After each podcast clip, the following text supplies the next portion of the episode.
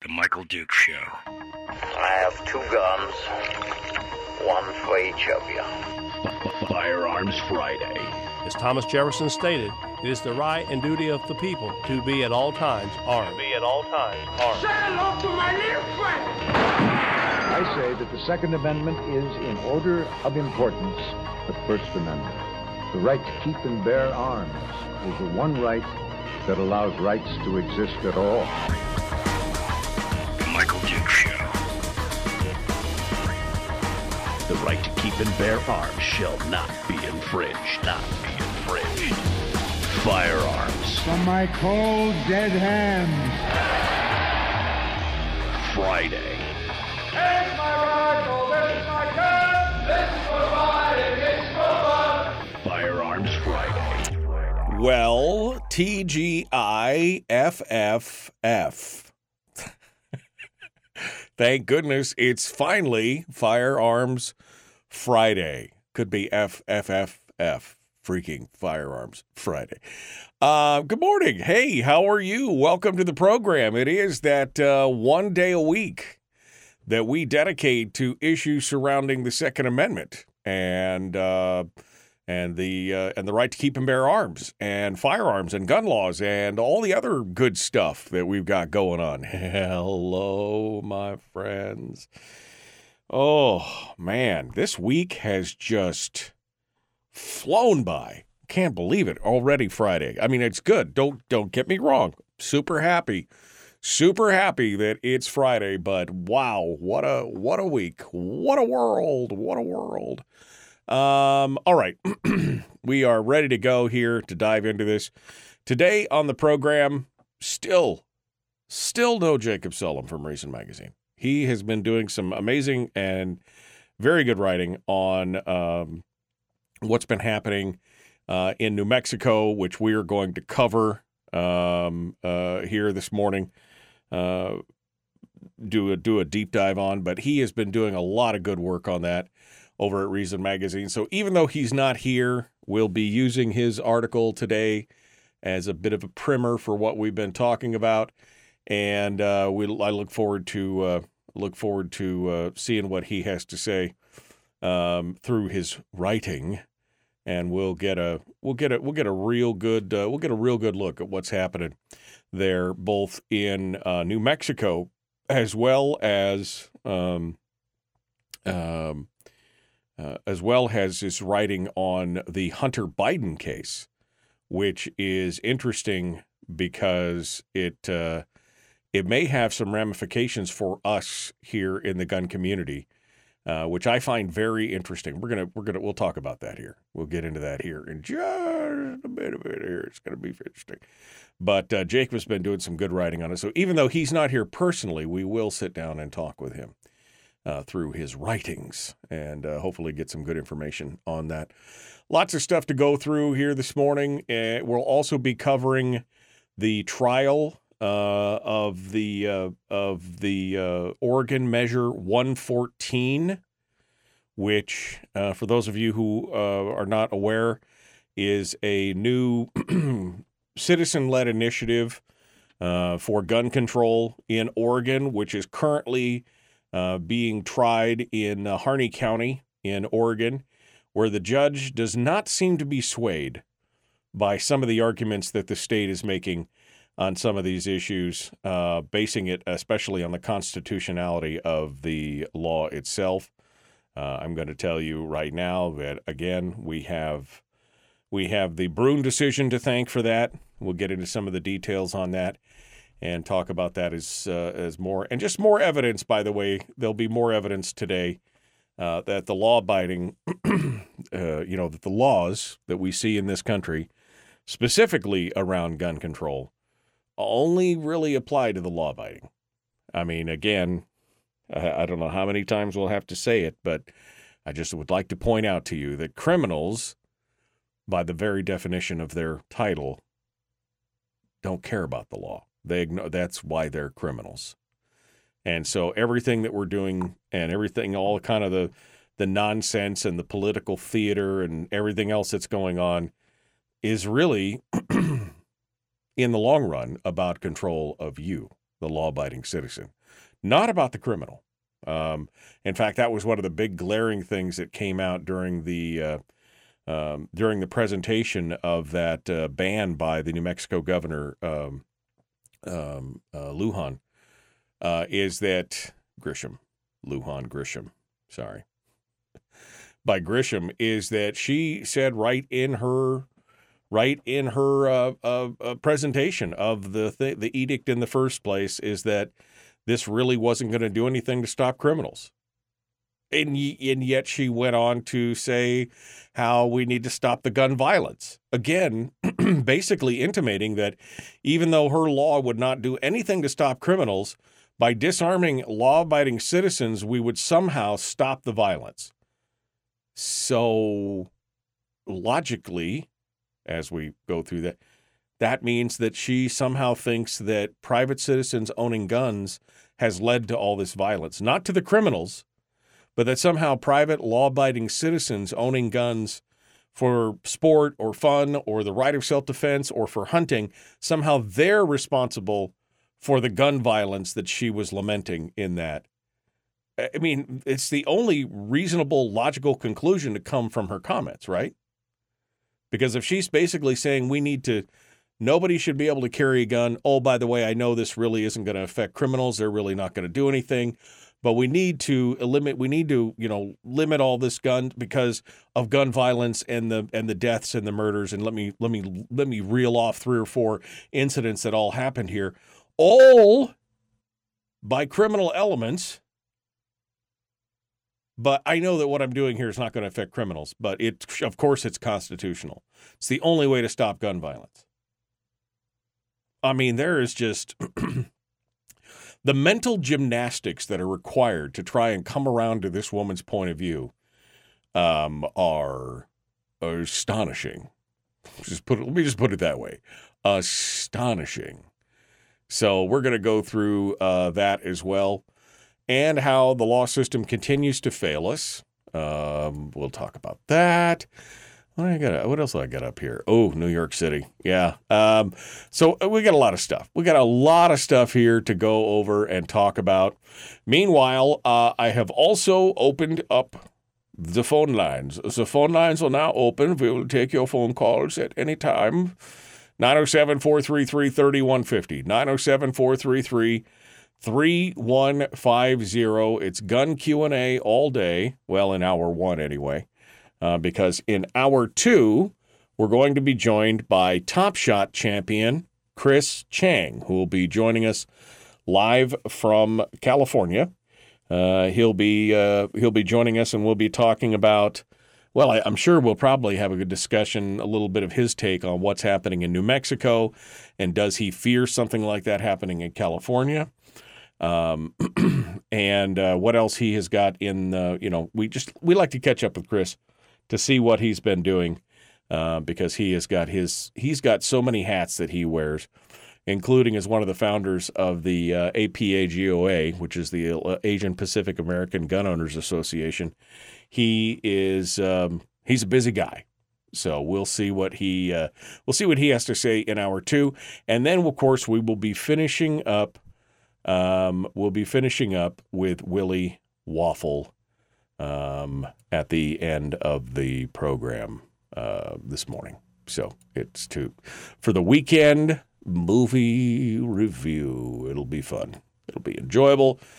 Can't wait. Can't wait. So um, that's it. That's the that's the rundown for the whole show this morning. I mean, I just I'm I'm ready. Firearms Friday for those of you who are just just showing up here and and maybe have stumbled across this program on some radio station uh, or some radio dial somewhere in the state of Alaska.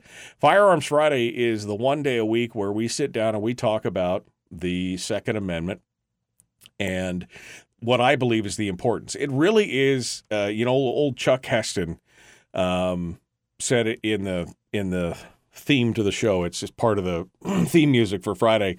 Is that uh, he said, uh, you know, I think that the Second Amendment is in order of importance the First Amendment because it's the one right that allows all the other rights to exist, and that is so blatantly true. So blatantly true because we can have the right to assemble, the right to practice our religion, the right to uh, you know not have our homes invaded, uh, you know the right to all these other things. But if the government or politicians or bureaucrats or whatever you want, to, you know, whoever the boogeyman is that we're talking about here, decide that they want to violate those rights, it is the implicit threat of an armed citizenry that keeps them in check. Full stop. End of. That is why, even as battered and bruised as our American Constitution is, as uh, warty and blistered as uh, we are as a as a nation, we're still the freest nation on the face of the earth. And I would I would argue and have argued for many years that the one reason that we have remained as free as we are is because we as Americans refuse to give up that right of self-defense, refuse to let the government disarm us, and therefore are in the you know there's that still small voice that quiet voice in the back of politicians heads when they say oh we want to you know we we we want to really take a strong approach on this and we want to tell you what to do but we can only go so far because we know that you because civil disobedience is a hugely i mean that's really an american ideal right i mean we're this country was built on civil disobedience and then, of course, they understand also that it's not just being civilly disobedient. I mean, the guy who was standing in Tiananmen Square was disobedient, right? Um, and he made a statement, and God loved that guy. But at the same time, he had no other way to fight back than to stand in front of a tank. We have the way to fight back if we need to. And that that's the whole point is that it's an implicit threat. It's not overt.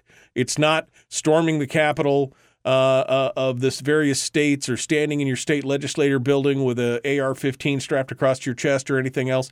It is just that quiet voice in the back of these politicians' minds, me knowing, well, we can only go so far because if we push them too far, they'll push back. And I think that's what Jefferson and Madison and Adams all talked about. Jefferson specifically. Jefferson was very, very vocal about that that that is the only thing that will hold the momentum of a overarching federal government or state government in check. So that's why we talk about all these things every Friday because I think it's important. I think we can't lose sight of how important that is. Even if all I had guns for was for nothing more than self defense, I didn't go hunting, I didn't go sport shooting, I didn't go anything else. Even if all it did was collect dust on the shelf of my closet, that is my right. It is there for that rainy day. It is there for that inevitability that I may, just may, be called on to defend my family from enemies, foreign and domestic, from you know, burglars and ne'er do wells and and cut purses, or an overarching, overzealous federal, state, or local uh, bureaucrat, functionary, or elected official. That's really what it's. That's really the the bottom line. That's why the Second Amendment exists, and it has worked so long 245 years now, or whatever we're at, 235, 240 years. We're right there. It has worked for that long. So that's why we talk about it on Friday. All right. I suppose uh, I'm up against the break, so I'll get ready to talk about some of these stories. And we'll take your phone calls because I'll be honest with you, there's nothing I like better than talking to you guys on the phone. That's always fun to get your perspective on things and talk about it. Um, if here's the big here's my call. Let me let me throw this out there. If anybody here has lived in New Mexico in the past, or has family or friends, or has any personal experience with New Mexico, I'd love you to call in this morning because I want to get a flavor. I want to get a feel for who the people are in New Mexico.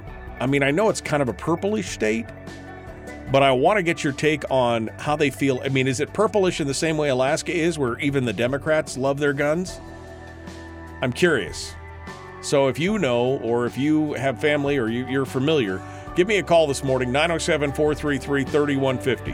907 433 3150. Back with more. It's Firearms Friday here on The Michael Duke Show.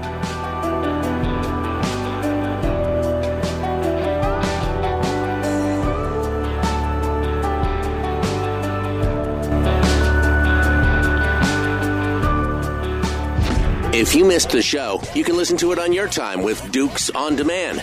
Oh, and it's free. Like America used to be. Streaming live every weekday morning on Facebook Live and MichaelDukesShow.com. Okay. Okay, dude. Dude. Um, go over here. Ah. Mm, okay. Let's see. Don't break a hip. Be careful, Bill. Don't step out front and break a hip. That definitely is. he apparently stepped out of his front porch the other day, went right after it had gotten frosty and had a little had a little slide. He was sliding on into work. Um good morning, good morning, good morning. Hello, my dad. I mean, that's to my actual dad. Hi, Dad. Uh, hi, Mom. I know they're both listening this morning. Um, a gift that keeps on giving, reuse, repurpose, recycle. A thirty, Rick, a thirty round what? Man, guys are talking amongst yourself. It's like it's like peering in on a conversation that you weren't really paying attention to, and you come back and you're like, "What? What's everybody talking about? What? It's it's it's." uh, Um, have I been following the series of essays on Gun Curious? I have not. Somebody steal my Gun Curious thing. That's right. Somebody steal that. Um. Okay. Good morning. Good morning. Good morning.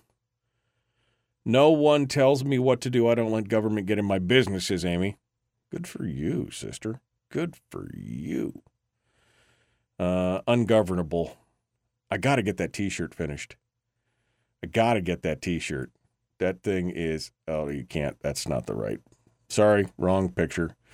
I forgot I hadn't pulled it up. Um, I got to get that ungov. I, I got to get it.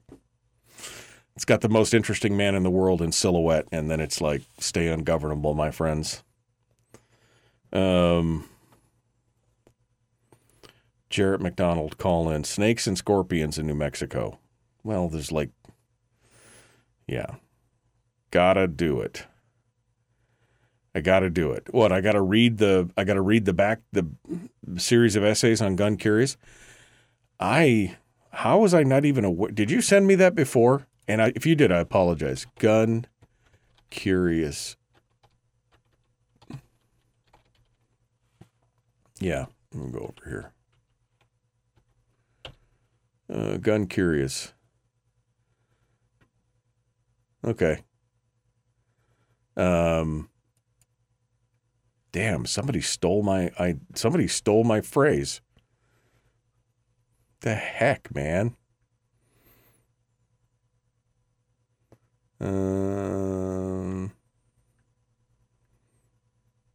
Yeah, I've been using the term gun curious for like 10 years, 15 years maybe. For those interested in but unsure about the gun culture. I like that. Okay. All right, now I'm going to have to go. Now I'm going Cam- Camille Bosshard. Does she do all of them? Does she is she the is she the oh Malachi Wood. So it's a bunch of different authors. Interesting. Interesting. I'm going to have to go back and read through this. Ooh, there's a lot. There is a lot. Okay. New Year update on Gun Curious. Okay. Well, interesting. Um, yeah, I'll have to go back and I'll have to go back and uh, read this. How long has this thing been going on? Um, guncurious.wordpress.org. So it's just a blog somewhere in the. Wow. how long is it? I, uh, it's, uh, September, July, August. So it started in February of 2019. Okay, well, I'm gonna have to. I'll have to check that out. There's a lot of uh, lot of good stuff. Guncurious.wordpress.com. Brian says its efficacy is good. Uh, it's got to go. No, no, no. T-shirt response. Oh, that's what it was. Brian wants me to get that T-shirt put together. I got to do it. Got to do it. Stay ungovernable, my friends. All right, uh, here we go. And we're getting back into it. The Michael Duke Show, common sense, liberty based, free thinking radio. Ready to dive in, but I got a phone call. Oh, you saved me. You saved me. Here we go. We're going to jump into it right now. Uh, like, share, follow. Let's do it.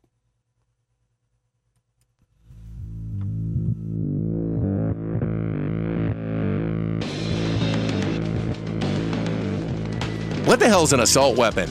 You know, if we could just figure out how to get all of the murder guns and the attack guns and not keep selling those to people and just sell protection guns, I think that would be great and solve a lot of problems.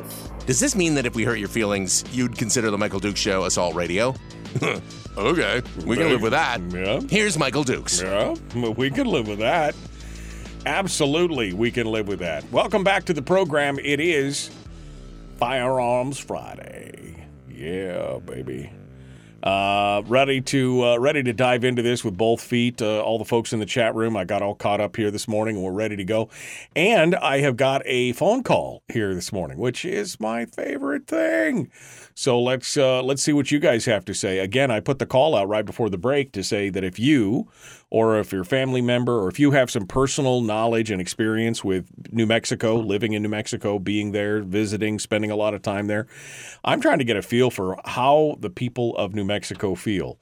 Um, or people who have been there. You know, what kind of folks are they? I mean, again, I know the state is kind of purplish, but is it purplish in the same way Alaska is kind of purplish in some ways? Um, my, one of the uh, Denise in the chat room says I got a I got a cousin named Buddy. Buddy, yeah, in New Mexico. His words when I asked, well, not really words. He chuckled and then said, "Blank her."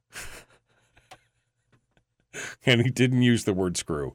It was, I mean, it, so apparently there is some feelings there on that. Let's go over to the phones and see what uh, you guys have to say this morning, uh, and uh, get get a get a feel for it. Good morning. Who's this? Where are you calling from? This is Brian calling you live from the Fishhook. Good morning, Mr. Brian from the Fishhook. What's going on, sir? Uh, clearly my communication was not the chat room, and I blame myself for being undercaffeinated. But my, I wanted to clarify that that was uh, the just do it was related to you producing those T-shirts. Oh, Um, the gun curious thing was uh, there's a professor. I think it's at Wake Forest somewhere somewhere back east. I don't think it's in Yankee land, but it's back east. Um, and named David Yamane, and he holds a course, uh, teaches a course. He's a sociologist. And what I was referring to, and I thought we'd already talked about this, but there's a series of essays that his uh, his class has put together after a trip to the range. So that's that's what I was trying trying desperately to explain, but apparently failed to do so. it's it, it's it, it it's Friday, but boy, it does feel like a Monday. Like everybody is like stumbling around on their words in the chat room, and even I this morning was like a little gaga gaga gaga.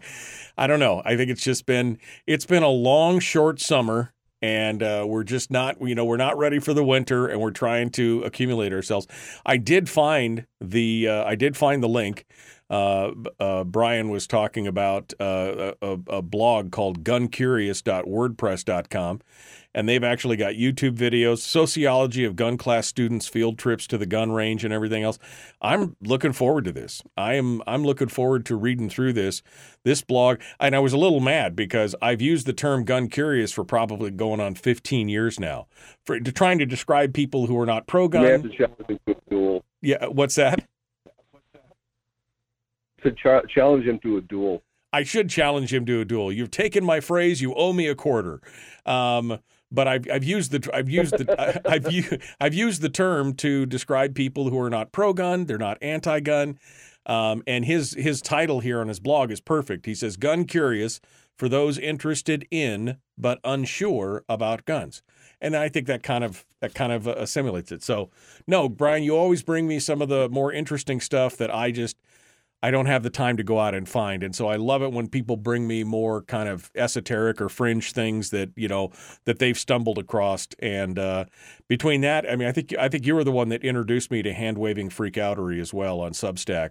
And that guy, I'm still maybe may well be, but yeah, Yeah. I'm still trying to get BJ Campbell to, on the program to talk about that stuff because it, it is that guy. If you do not subscribe to hand waving freakoutery on Substack, um, he, he writes some of the most uh, just detailed, thought provoking stuff about the statistics of guns, and he writes it in an entertaining way. Um, it's uh, it's good stuff, but uh, I appreciate it. I should Brian should be actually be a paid researcher or something on the show here where I can actually because he he feeds me a lot of good info on things that I just don't have time to go out and look at. So I appreciate it, Brian. Thank you for uh, sounding off this morning.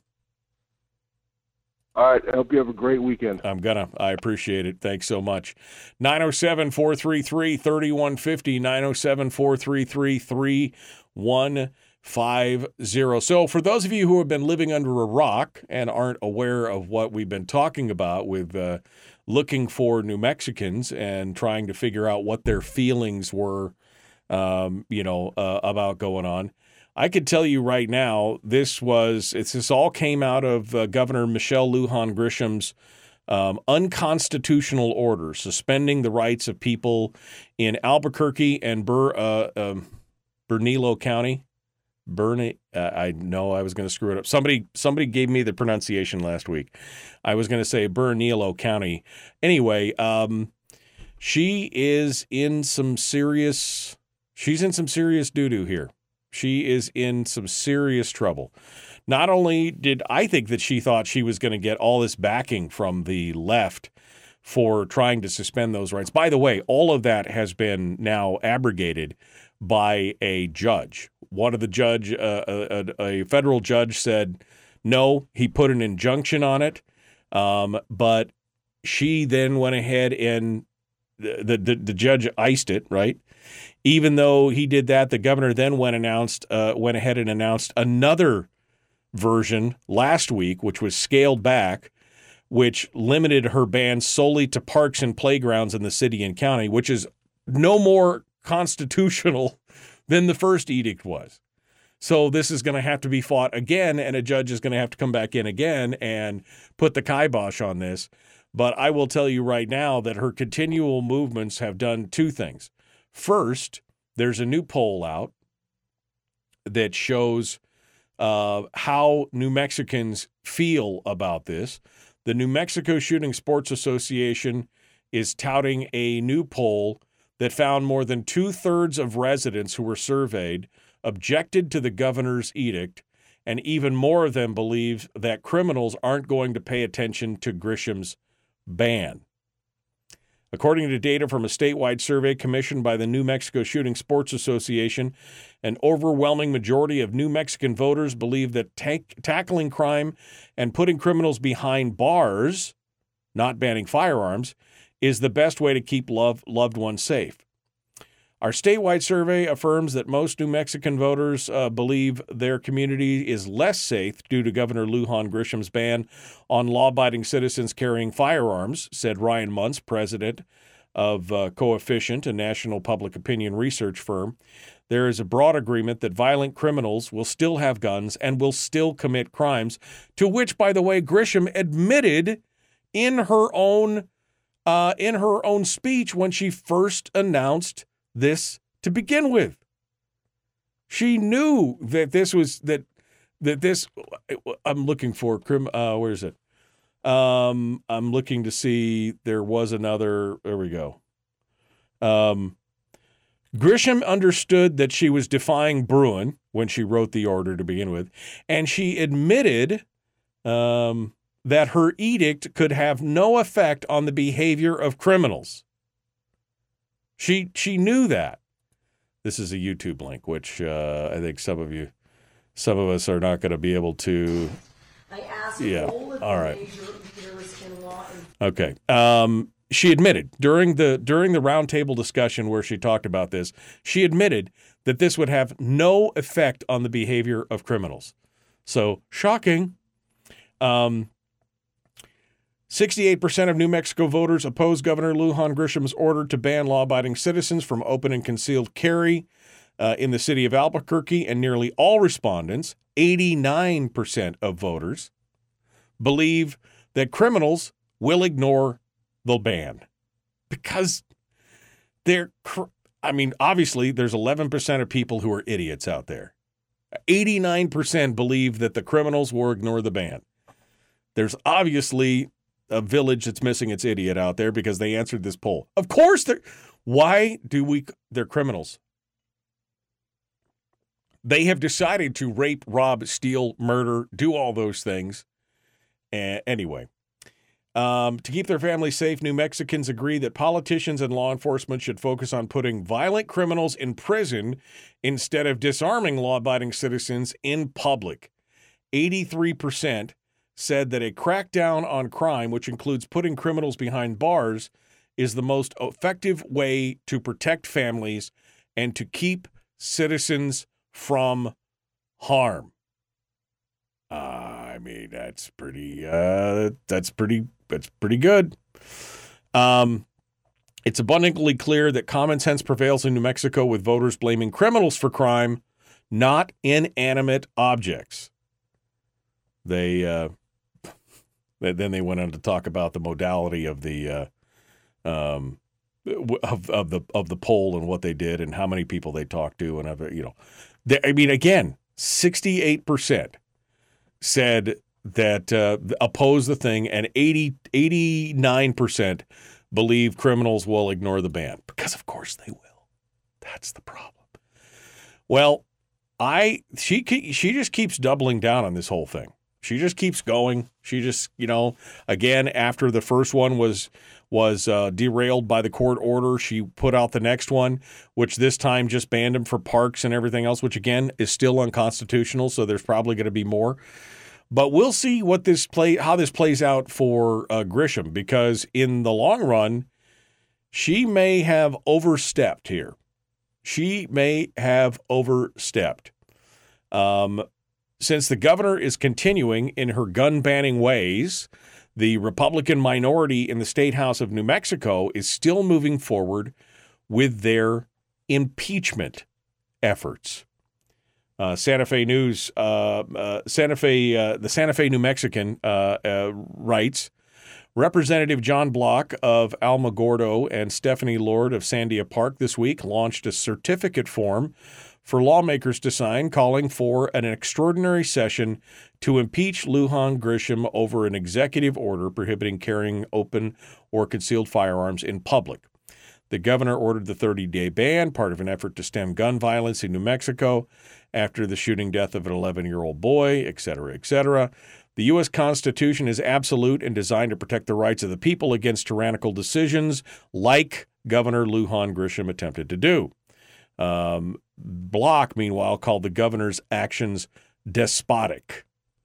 Um, House Republicans are pursuing emergency action in the state Supreme Court to ensure that such an unlawful attack on the state constitution never happens again. Uh, but they are moving forward with the impeachment of the governor. Now, it remains to be seen. I mean, quite a few Democrats have publicly come down and condemned the governor and basically, you know, said no. I mean, David Hogg said that there is no. How, how did, what did he put it? How did he put it? I want to make sure that I get it right. Uh, even Hogg, um, you know, uh, said, uh, well, first, Ted Lieu of uh, California, uh, he said their governor's order violates the Constitution. He says there's no such thing as a state public health emergency exception to the U.S. Constitution. And Hogg concurred and said exactly the same thing. Even people like David Hogg and Ted Lieu are out there saying you can't have an exception to the Constitution. You can't have a public health emergency exception. You can't do that. There is no. So I think it's going to be interesting to watch as Grisham has to fight back on all these things. And by the way, they they're right. The the people of New Mexico who said when it comes down to it, the people of New Mexico should be uh, uh, they should be focused, or the the uh, government of New Mexico should be focused more on putting criminals behind bar, cracking down on crime, doing those kind of things. And they're right. Why?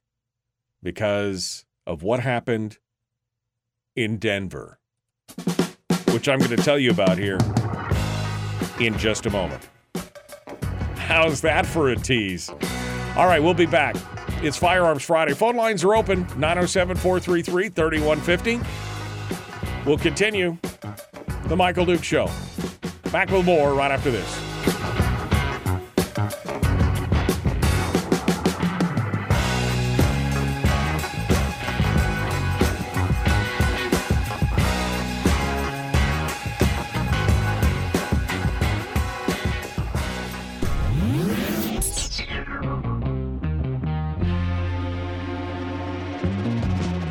Running on 100% pure beard power. Oh, also some coffee.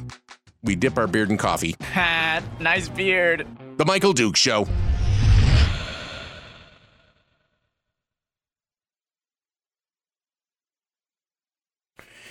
Okay, Firearms Friday. All right.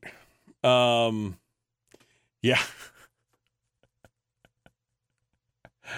oh man. Uh, the Common Sense Show guy found that there's a proposal in D.C. to hike the tax burden to a whopping $5 trillion. Uh, some people are saying that the taxes levied on firearms and ammo are through the roof. Um, interesting how spammers almost always call. Uh, I've heard that there's been some. Um, I've heard that there's been some discussion about taxing firearms and ammunition, which they've tried in the past. They have tried that in the past, and it's eventually uh, it, it, Bur- okay, I say Brian just threw me that. I can't, of course, I can't click the damn link. All right, Bernanilo, Bernanilo. I who cares? Who cares?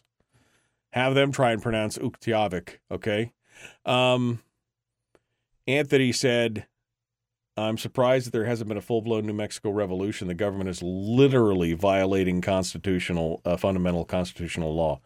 Yeah, pretty much. Um, Grisham is like a lot of politicians, urban centric, which is where her voter base lies. They differ to the voices which most closely surround them. Yeah, exactly. Exactly. Exactamundo. Um, my list, Teresa's like, my list of blocked spam calls almost look like the New York City's White Pages phone book. I know there's like, I remember, I don't normally get those calls, but one day I remember I got the call like six times throughout the day, all of them from different Alaska numbers. And I was like, what the hell? I mean, what the, what the what? Um, Grisham doesn't need to fight. She just needs to go to jail for the rolling rolling list of constitutional violations she tried to loophole into effect. If that woman doesn't go to jail, it's a signal that the government is entirely ineffectual at a national level. I mean, she she definitely has overreached her thing, and I think that she uh, her power and uh, the abuse of the emergency powers that were put in during COVID, they are uh, Bernilio. There we go, Berna Bernalil. Bernalillo. Bernalillo. Bernalillo. That's what it was. Berna Leo. Like Berna, you know, that lady you knew back in high school that was the cafeteria lady. Berna and Leo. Your birth sign. Berna Leo. Um, yeah, no, she, the, the problem is, and, and I know that they're now working on repealing several states are working on repealing the powers that they gave to their governors during this time or that their governors had and abused during that time. So they already did that with Whitmer in uh, Michigan. They pulled her horns in real quick, real quick. Um, Denise asks off topic, did anybody see see the response from the school board yesterday afternoon? I did not. Although I did receive an email, which I did not respond to because I was super busy yesterday, from a caller, somebody who listens to the program and said that I was misinterpreting what they were doing at the um, school board there with the lottery thing. Um, she said it's the left trying to spin what they're doing. And so I don't know. I haven't spoken to the person yet, but I'm going to. We'll see if we can get the, the see, you know. Anthony, make the double L as a Y. The double L is a Y sound. Like pollo? Like pollo? Which looks like polo. Pollo? Yeah, got it. Got it. Well, you know, some of us are just not up on their Spanish. What can I say? You know? Uh, okay. Um, Whitmer was rewarded, however, with a re- election and a Democratic legislature, said Donna. That is true. That is true. I was a little disappointed to see that after all the abuse that came out during that COVID time and how she was doing all those things. And then they reelected her. And I thought, well, apparently they like they like tyranny. They apparently like despotic tyranny. So you get what you vote for, I guess at that point. That's kind of how I was feeling about it. I guess that's what you get for. Um all right. Um and again, mark my words, if even a drop of that New Mexico Kool Aid makes it through, it'll be the launching point for all kinds of shenanigans against the Second Amendment. Yeah, I don't think it's going anywhere. Like I said, even the Democrats are like, whoa, whoa, whoa, whoa, whoa. But maybe she. She could have been emboldened by Gavin Newsom's ploy, right? He had the same kind of nonsense with that whole 28th Amendment thing, which was really political theater. So is this more political theater? Maybe she thought she was going to get more support. She may have overplayed her hand. I don't know. We'll see. We'll see what happens. Nobody likes tyranny, says Jeannie. Jeannie, I have to disagree with you. There are people that like tyranny because it's comfortable, because it is in their comfort zone. There are people that like tyranny. Here we go.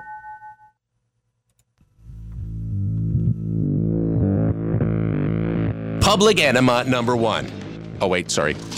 Uh, enemy. Public enemy number one, which uh, makes more sense. On the other hand, he's a little bit of a pain in the uh, Michael Duke show. All right, welcome back to the program.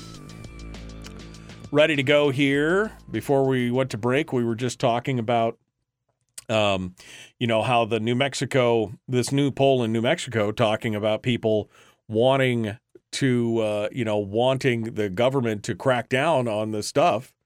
Instead of disarming people, what they really need to do is they need to put criminals behind bars and crack down on crime and do all that stuff, which seems like kind of common sense stuff. If you break the law, you should have to pay the price. If you violate the societal norms, then you should be, you know, that we've all kind of decided on through the process, right?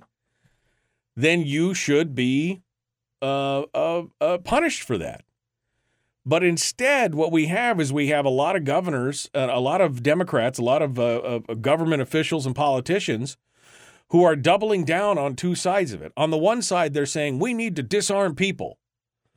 And then the other side, the criminals, it's not really their fault and we need to make sure that they can reintegrate and they should be and they could but but that's not what happens that's not what happens let's go over to denver for a second i got a phone call but let me go over to denver i want to get through this denver has uh, has been cracking down. Colorado Democrats have been cracking down on gun owners for years. They've got large capacity mags, red flag law laws. I mean, all this kind of stuff. Um, but even as the state has cracked down on lawful gun owners, violent crime has continued to rise. Denver has seen a 3% increase in homicides this year so far compared to last. Um, and one of the city's most recent murders happened this last Monday night when a 50 year old uh, Uber driver was shot and killed in what police are calling a random attack. Now, here's the problem. As it turns out, the suspect is no stranger to law enforcement and should actually have probably been in jail instead of on the streets. Instead of opening fire with a gun that he wasn't legally allowed to possess. The, the assailant, uh, uh, who I won't name, was charged with four counts of domestic violence back in August in the alleged kidnapping and assault of a 22 year old woman. He was released on his own recognizance. Okay. Uh, the problem solvers obtained a court document signed by uh, the defendant on September 1st, where he checked a box when he was released, stating that I'm acknowledging I don't have any firearms or ammunition in my immediate possession or control or subject to my immediate possession or control. Yet just 18 days later, he was arrested by the Denver police after killing the Uber driver. But that wasn't the only run in he just had with law enforcement. The television station there went back and searched the records and found out that he was due in court next week to be sentenced in another violent crime. It turns out that he was sentenced, he was to be sentenced uh, this coming Monday for assaulting two Denver police officers earlier this year, back in February. He'd been drinking, he blacked out, the police were called, yada, yada. He got into a fight and punched one of the male officers in the, on the left cheek and the female officer in the face. After he was rest, arrested, police discovered he had three extraditable warrants. So the prosecutors in early August dismissed two counts of felony assaults against the police and allowed him to plead guilty on a lesser count of a criminal uh, attempt to criminal assault. He was supposed to receive probation so he, in the last year, this guy has been charged with five felonies. And at every turn, the criminal justice system sought a way to let him be free without any consequences for his actions. I mean, until he murdered somebody in cold blood with a gun that he wasn't supposed to have. This is what we're talking about, people. This, this is what HB 91 was all about. Criminals can, they just, there has to be consequences.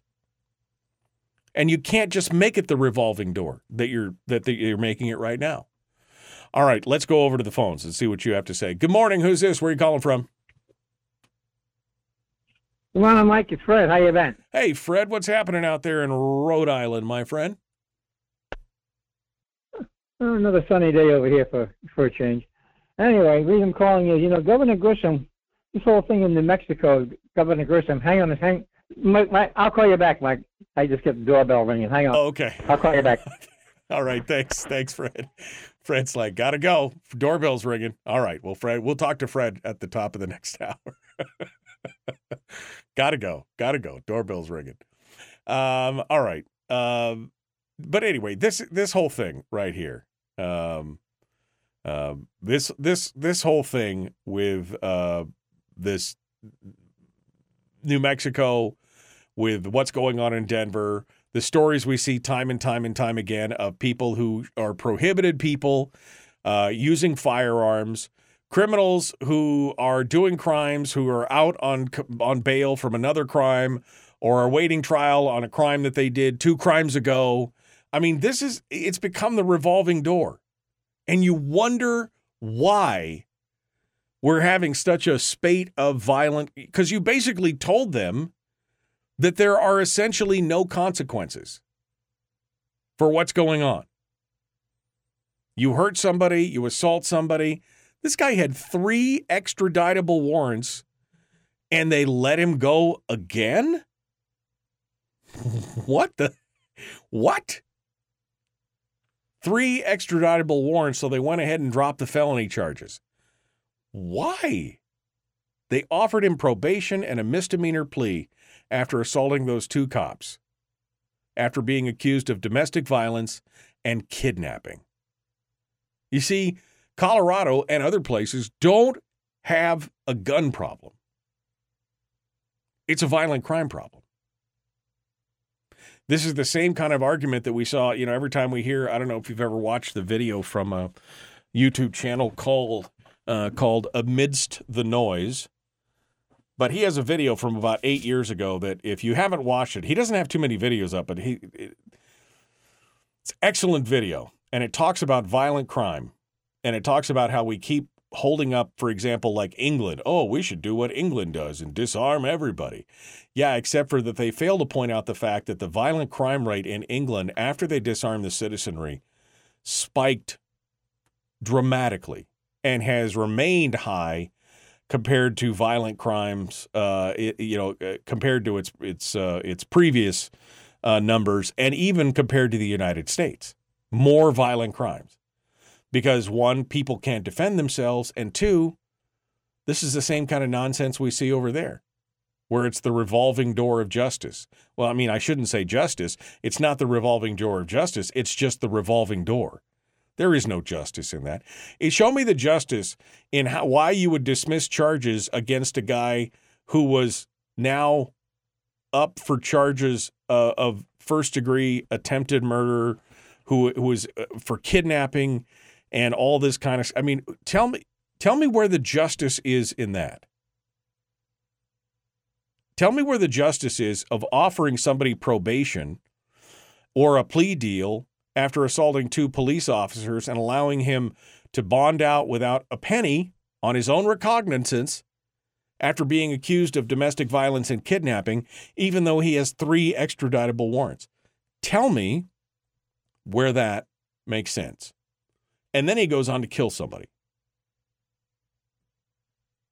Well, I mean, tell me how that works.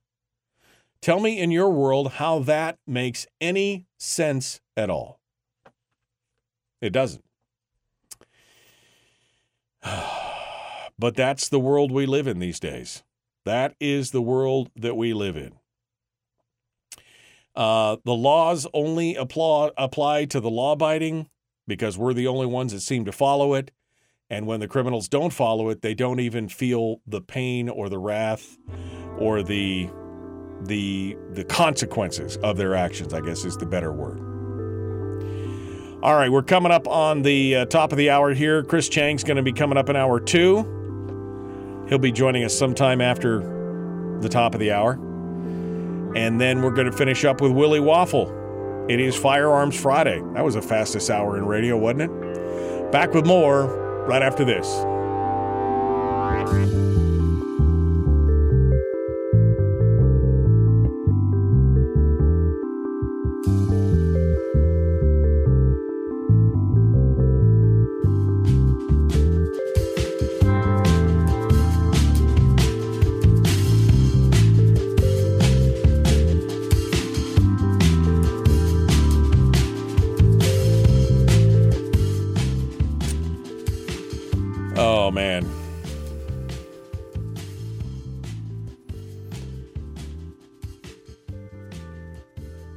Says, um, she's sucking up that to hair gel, bait meaning Gavin Newsom. She's sucking up to Gavin Newsom, betting that he runs for president and hoping for a shot at his VP as his VP. She's done in New Mexico. I mean, I yeah, I can't think that this is going to endear her to anybody. Um, you know, to any, Eh, eh, eh, you know, Democrats or Republicans. I think she's probably stirred the pot enough that even her Democratic colleagues would be like, "Ooh, she's radioactive. I don't think I want to be around her." Anthony said overplayed her hand to my comment of that she overplayed her hand. We're over here playing Texas Hold'em and she plopped down at, at the table with an Uno deck. That's pretty much it. That's pr- pretty much it for sure. Um, Jeannie says, when are families going to start suing the judiciary for releasing these animals? That's a good question.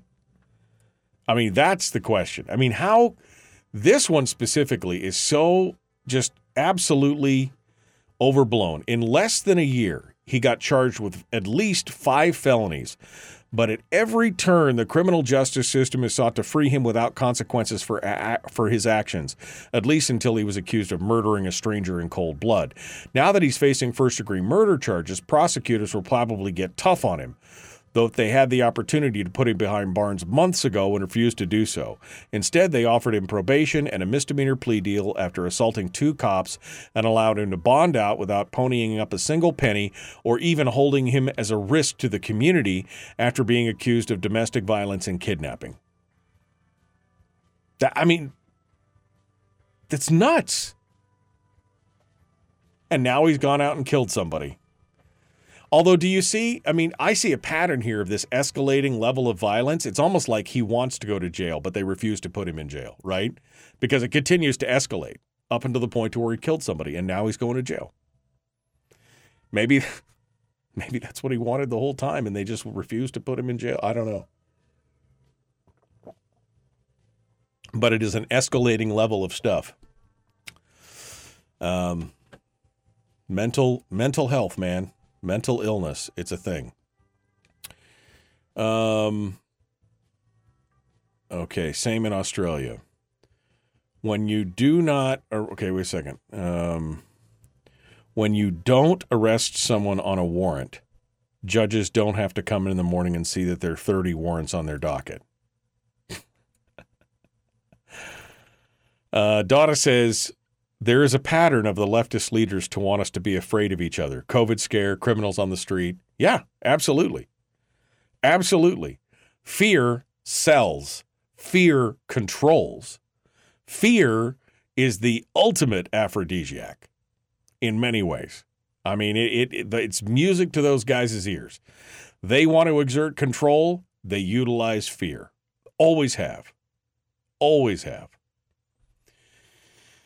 Okay, let me go over here real quick. Uh, Chris Cheng's going to be joining us shortly. I've got three lines on hold. Holy cow.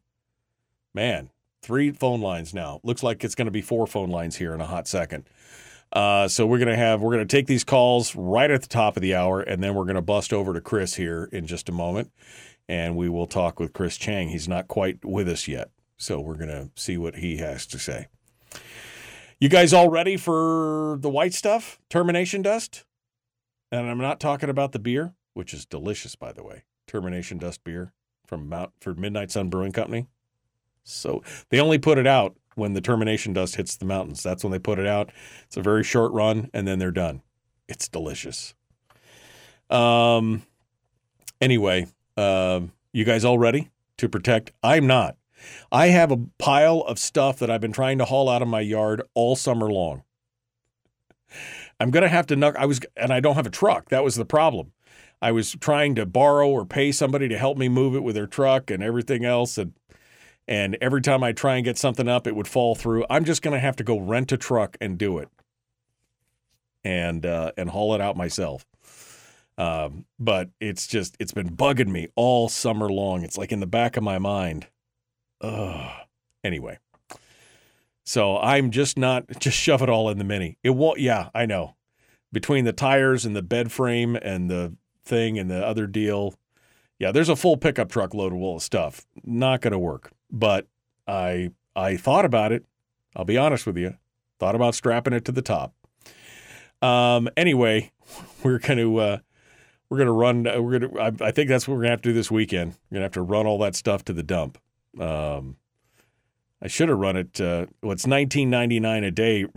Robert says U-Haul nineteen ninety nine a day. I know they don't tell you though that it's. I mean, it's a two hundred dollar deal by the time you're done because I've done that. I've used a U-Haul pickup truck. That's what I've been resisting. I was like, maybe I could just pay somebody 50 bucks for gas and a little time and we can go out and do it together. Um, I'm cheap, okay? I just didn't want to spend the $200 on the U-Haul because that's what it cost me last time I hauled a bunch of stuff out a couple years ago because of the mileage, right? It's not the $19 a day. It's the 23, 24, 28 cents, 30 cents a mile that they get you for when you have to drive all the way out to the landfill and back and everything else. It's a thing. Okay. Um, well, here we go. We got three lines on hold. I have no idea who they are. We're going to jump into this here in just a second, though, and uh, give them uh, the phone lines to begin with. And then we'll be joined by Chris Cheng closer towards the break, and uh, we'll be ready to go. The Michael Duke Show, common sense, liberty based, free thinking radio. Thanks for coming in. Don't forget, wherever you are, Facebook, YouTube, Twitch, give me a give me a you know give me a like, give me a share. Yeah, it's two hundred dollars in miles. That's what kills me. All right, we gotta go.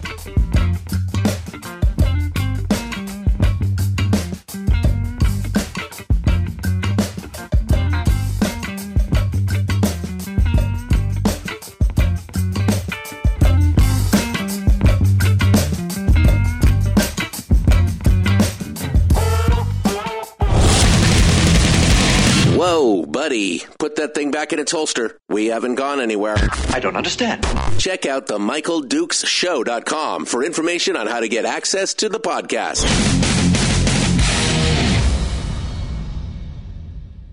The Michael Duke Show. I have two guns, one for each of you. Firearms Friday. As Thomas Jefferson stated, it is the right and duty of the people to be at all times armed. Be at all times armed. Say hello to my little friend.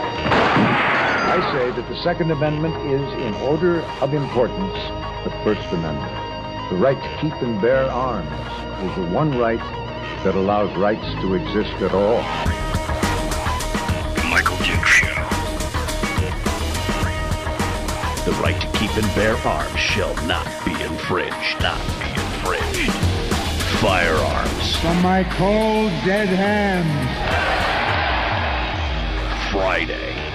Here's my rifle. This is my gun. This is for fighting. It's for fun. Firearms Friday. Firearms Friday, your chance to sound off on issues of a two-way nature right here on the Michael Duke Show. Oh baby, we just cr- just crashed through hour one. Like I mean, it was oh, bull in a china shop. Already into hour two. Phone lines are open at 907-433-3150, and we've got three lines on hold. Chris Cheng, Top Shot champion, is going to be joining us in just a minute, and uh, more. So let's just get over to the phones. We got we got we're right here. Three callers on hold. Let's get to them and and get started with a little bit of Q and A, gun Q and A all day. There's no such thing as a dumb gun question or comment at the well maybe comment. I don't know. Let's start over here. Good morning. Who's this? Where are you calling from?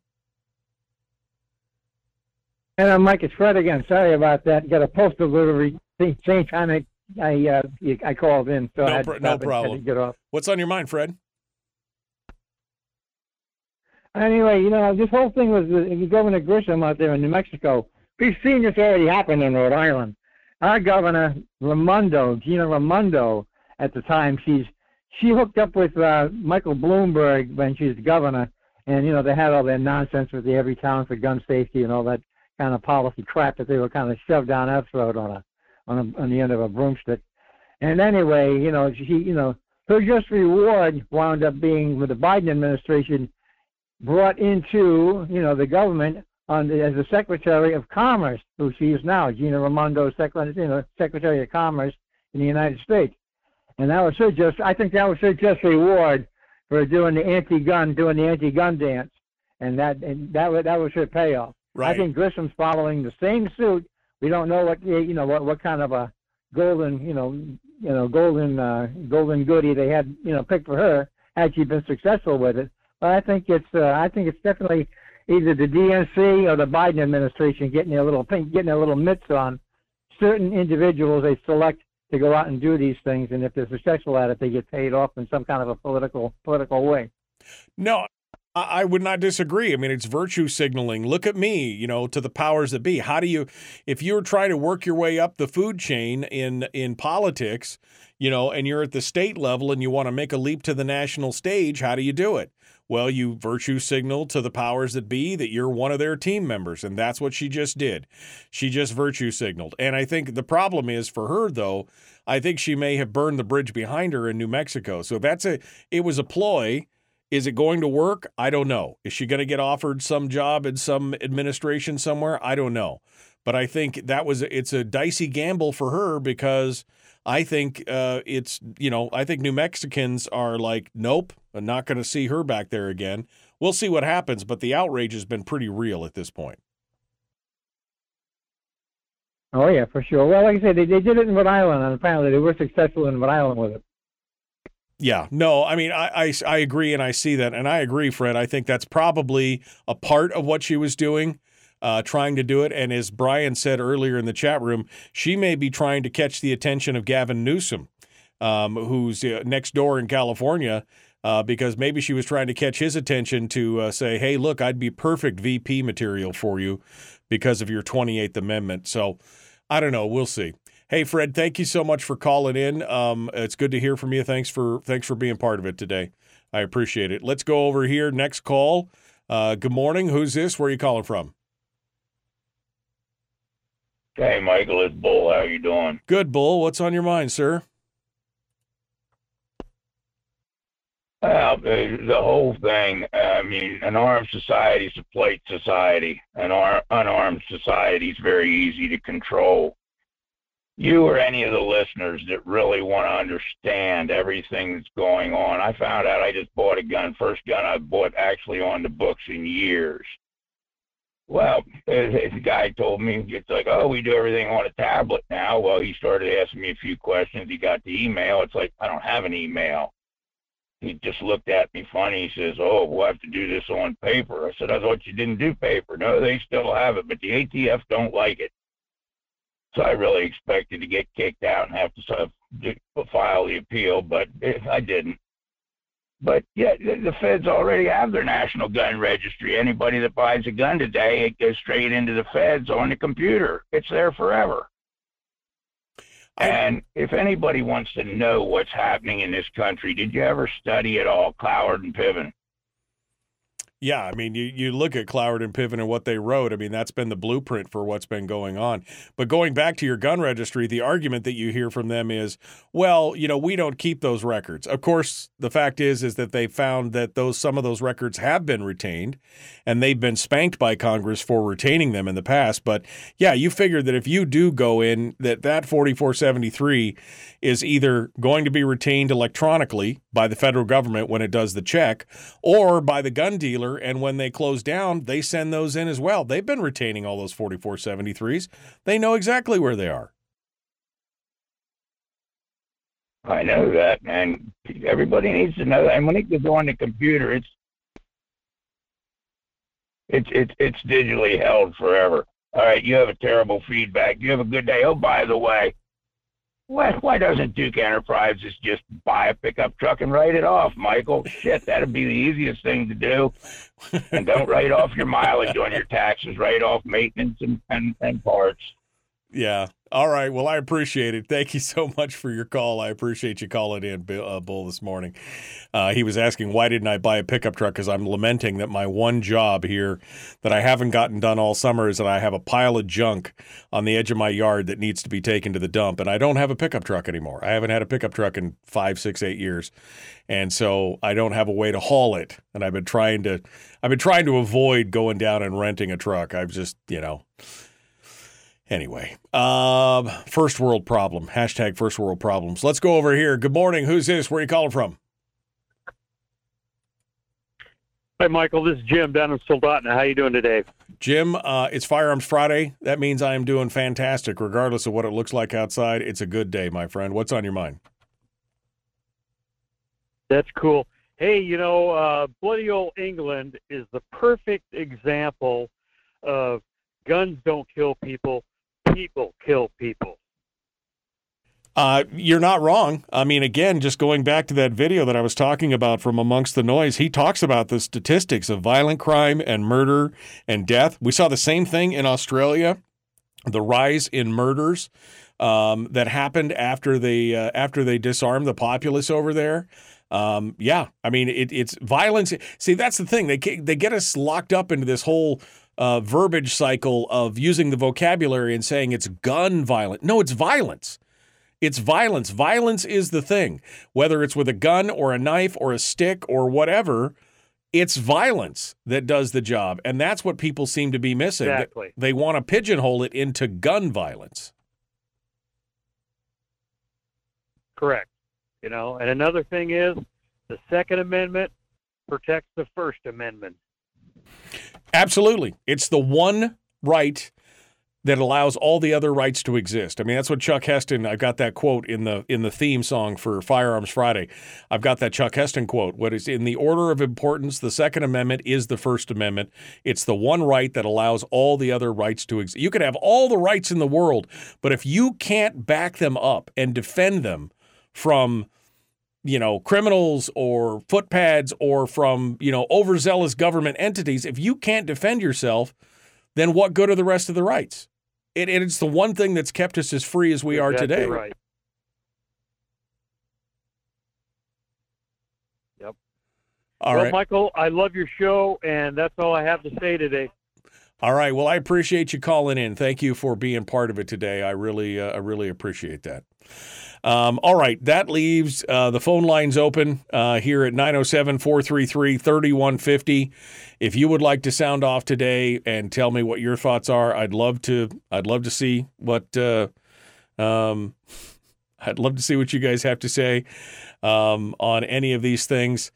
What else we got? We didn't get a chance to go over the Hunter Biden thing. Um, Jacob Sullum from Reason Magazine's got a great article, which I will post up in the chat room right now about uh, Hunter Biden. Um, and uh, it talks about Hunter Biden's multiplying gun charges threaten the right to arms and the right to trial. Uh, it goes on to talk about how specifically uh, because Hunter Biden's plea deal fell apart and because he refused to make any other deal on that, he talks about how the um, the federal government is now throwing a bunch they're multiplying charges against him. When they were going to write it off and give him a plea deal, it was only a single charge. Uh, now they've charged him with three or four different crimes in regards to that. And that just shows how the right to a trial is being abused by the federal prosecutors. And he goes through some interesting statistics here. He goes through some statistics talking about something like 98, uh, 95%, uh, no, 98% of federal convictions and 95% of state convictions are based on guilty pleas. They're based on plea deals.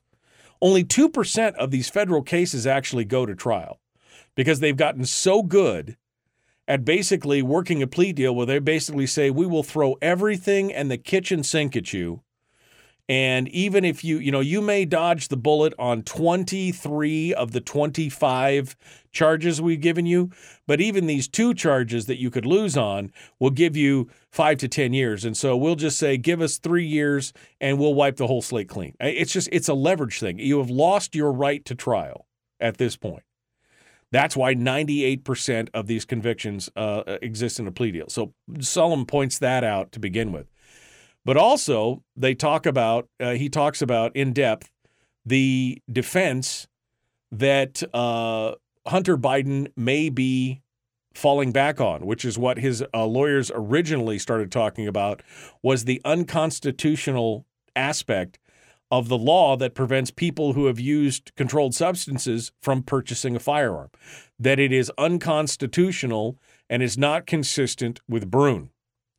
Um, at least two federal judges have concluded that uh, the 18 U.S. Code 922.3, which is the law that says you can't own a gun if you've been a controlled substance user, fails the test. Last month, the U.S. Court of Appeals for the Fifth Circuit uh, said uh, overturning a conviction of a Mississippi man who was caught with two guns and the remains of several joints during a routine cha- a traffic stop. The courts also rejected the Biden's administration of the law, which relied mainly on transparently faulty analogies between the current blanket ban on gun possession by drug users and early laws aimed at people who publicly carried or fired a gun while intoxicated. That's not the same thing. It's not an apples to apples comparison. The president's commitment puts him in a position that pits him against his own son because Biden's been all for this law up until now. The clash is going to put a lot of us conservatives in a awkward position because we're going to have to while we hate Hunter Biden, we loathe what he's done. If we take the Second Amendment seriously, we may have cause to thank him for helping to dismantle the restrictions uh, if he is if he is able to uh, withstand this in court. It will be an interesting. It'll be an interesting thing. Uh, all right, um, I got one line on hold, but I see Chris Cheng's in the chat room, and I'm up against a commercial break. Everything's happening at once, which is normally that's just situation normal around here. So we're going to take a quick break. I'll take this call off the air. We'll talk to Chris, and when we be back, it'll be Chris Cheng, Top Shot champion, season four. The man, the myth, the legend. It's going to be good. Right back, The Michael Duke Show. Common sense, liberty based, free thinking radio.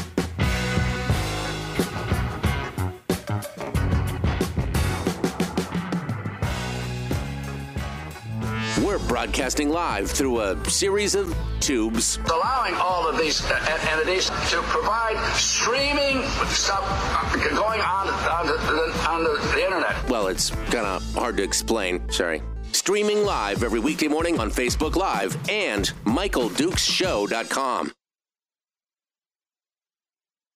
Okay, in the commercial break, real quick. I see Chris is in the green room. Let me go over to the phones real quick to see who's there. Good morning. Who's this? Where are you calling from? Hey, Mike in Soldotna. Hey, Mike. I have a question. I I I ordered a um, a 10 inch barrel with the pinned and welded suppressor on it. Did all my proper paperwork. It's been eight months. I haven't heard anything. Is that normal? Uh, yes, that would be normal. Uh, I would expect uh, usually eight, nine months is usually kind of the thing, but when they get behind, I've seen as long as 13, 14 months for suppressors and transfers to come through. okay. So it's not unusual. Uh, sometimes you get lucky. I've seen them come in as little as uh, six months. But generally speaking, nine, ten months is pretty much the norm for the most part, and sometimes longer. I've definitely I've had friends who have definitely had it go for more than a year before they finally saw it. Uh, and Okay. and the administration Okay, very is good. yeah, Thank you. No problem. The administration is guaranteed. I guarantee the administration is going to be slow walking uh, a lot of this stuff, forcing the ATF to slow walk a lot of this stuff because that's that's just how they do it. Goodbye. All right. Uh, let's jump over to Chris Cheng, Top Shot champion, and get uh, see how he's doing this morning. I got way too many buttons to push today. It's Friday, but boy, I tell you what, not nearly enough coffee. It feels like a Monday. Hello, my friend. It must be. Man, it's like a Friday. It's like a Good Monday. morning. It's like a Monday on a Friday, right? I mean, it's just good. You know, it's all good. Yeah. so, uh, how's uh, how's life treating you, my friend? What's going on? Yeah, um, uh, gosh, I really can't complain. Been been traveling a ton, uh, back home for a little bit, uh, but back on the road here, quite quite uh, quite soon enough. Get, getting getting on the road. You're getting a lot of. You're doing the Lord's work, is what I'm saying. You're doing the Lord's work out there, my son. Just go forth and do the Lord's work. How was the wedding in uh, in uh, in Hawaii? That that that was last time we talked. Yeah, yeah, I some friends who got married in Kauai, and uh, just gorgeous. I mean, what a what a gorgeous setting. Uh, we were on the island of Kauai. Uh, I haven't been there in a, a number of years, and it was just, yeah, great to be back. And just we were with a bunch of wonderful friends. So you know, you have good friends, you know, good company, food and drinks, and and the setting. You know, as everyone knows, Hawaii is is just this is something else. So it was fantastic. What you're saying is it didn't suck. I mean, which is I just Hawaii. Exactly. Hawaii is a setting. It doesn't suck. Nope, that's pretty much good stuff right there. Um, all right. Well, uh, we're getting ready to uh, getting ready to jump into this here. How long we got? Two minutes. Um, I definitely want to talk about. Uh, I'm sure that you've been hearing uh, a lot about the New Mexico situation and what's going on there.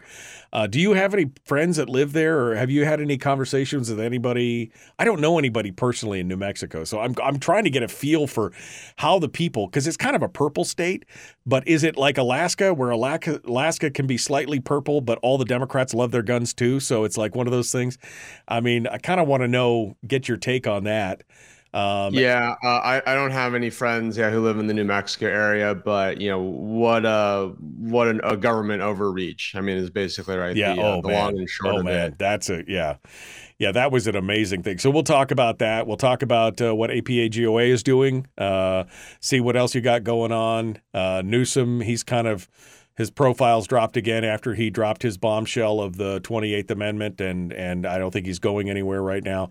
And then kind of anything else you want to talk about. We will have a we got Yeah, uh, you know the the big big topic for me is uh, Biden's announcement uh, for the first federal gun violence prevention office. Uh, I don't know if you've talked about that already this morning, but I that is that, yeah, that's like the big story on on my uh, on my radar. Um, no, not surprising, right? There's uh, gun control advocates who are uh, heading up the uh, gun violence prevention office, and Vice President Harris is uh, overseeing this this working group. Um, you know, we'll see if it's just a bunch of uh, kind of smoke and mirrors for the president to appease the gun control crowd because the Right. gun control crowd has been asking for this for years. Right. And finally, for some reason, right, he's finally capitulated. So we can talk more about that. All right. Well, let's uh, yeah, let's uh, let's let's chat it. We'll start with that because I hadn't uh, I hadn't read much about that today, and uh, I got stuck on this whole New Mexico thing. So we'll uh, we'll jump into this. Chris Cheng, our guest, Top Shot Champion Season Four. Please like and share the show. Like and follow the show page, and let's uh, let's get to it, shall we? the Michael Duke Show, common sense liberty based, free thinking radio. it's Friday, man. Doesn't get any better than this. Here we go.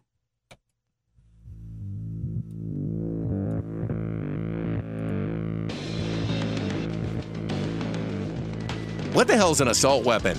You know, if we could just figure out how to get all of the murder guns and the attack guns and not keep selling those to people and just sell protection guns, I think that would be great and solve a lot of problems. Does this mean that if we hurt your feelings, you'd consider the Michael Dukes Show assault radio? okay, we can live with that. Here's Michael Dukes. the Michael Duke Show, Chris Cheng. I do that just to see the smile on Chris's face every time I see. Oh that. man, it, it just never gets old. Yeah, have you have you watched that? Have you watched that full video? That, yeah, it's crazy. I will every now and then I'll rewatch it because it just makes me laugh so hard. It's like a three minute clip of this gal. She is hysterical, but yeah, it's uh, it's really really good stuff. So it's uh, yeah, it will never get old. That that little piece will never. I wish I could have more of those because they're just so good. Uh, anyway, Chris Cheng, Top Shot champion, season four of the television show Top Shot on the History Channel. Also author of the book Shoot to Win, spokesperson for the NSSF, the National Shooting Sports Foundation, one of the founders of APAGOA. Uh, I mean, there's just so many hats you wear. You make me tired. I thought I worked a lot. You make me tired when I read that bio. Uh, Chris, how you doing, my friend? Yeah, uh, doing really great. Uh, really happy to be here with you talking uh, for Firearms Friday. We've got some uh, really big announcements and some some news to talk about. So yeah, let's I'm excited to Oh, get into let- it. yeah, let's you. dive right into it. So first and foremost, and I have not spoken about this today, uh, so it's good that you can bring it out and break it out for us. The president is now announcing that he is going to open up a office of gun violence prevention, a federal office of gun violence prevention, and of course he's stocked it with all the usual suspects on the anti-gun crowd. No bias here, my friend. Give me your thoughts. What's going on? Yeah, all right. So this is unprecedented. This is the first ever federal uh, gun violence prevention office, and it's going to be overseen by Vice President Harris. Uh, naturally, President Biden has stacked this gun violence prevention office with a whole bunch of gun control advocates. So it, it's very clear what kind of uh, you know policy proposals and discussions and initiatives that are going to come out of this office and it's not going to be anything good for those of us who support the second amendment. And so we'll see you know the, the gun control crowd has been kind of pestering and nagging the president to create this gun violence prevention office for years. And so it's really curious like why now right? Why did president biden after all these years finally capitulate and you know, in the past, uh, the president's given given a lot of excuses, such as you know, let the let the um, the ATF do their job. You know, the uh, the this Office of Gun Violence Prevention isn't necessary. Um, but I, I think with the 2024 elections, you know, right around the corner, and the president, quite frankly, needs as much support as he can get because the you know his polling numbers are terrible. Uh, his support is eroding on on some fronts, and to shore up his gun control base is, I think, uh, probably a pretty smart move politically, right? In terms of getting ready for next year's election, but you know, in terms of how effective this new gun violence prevention office is going to be, it, it's it's just not going to be right. It's the Right. same players, it's the same voices that we've already been hearing on the gun control side of things, and I'm not I'm not confident that having a uh, an office coming out of the White House on this topic is going to move the needle in any meaningful way. I think you and I talked about this. I think last time we talked, you know, uh, and I think it was basically about Newsom.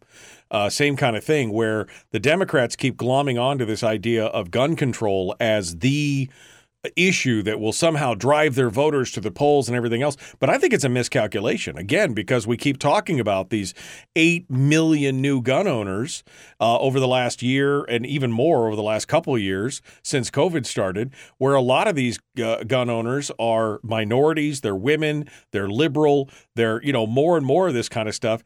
It's not the winning argument that it used to be. In fact, in all the national polls that you see of all the issues that people care about, in that it barely breaks the top 10 issues.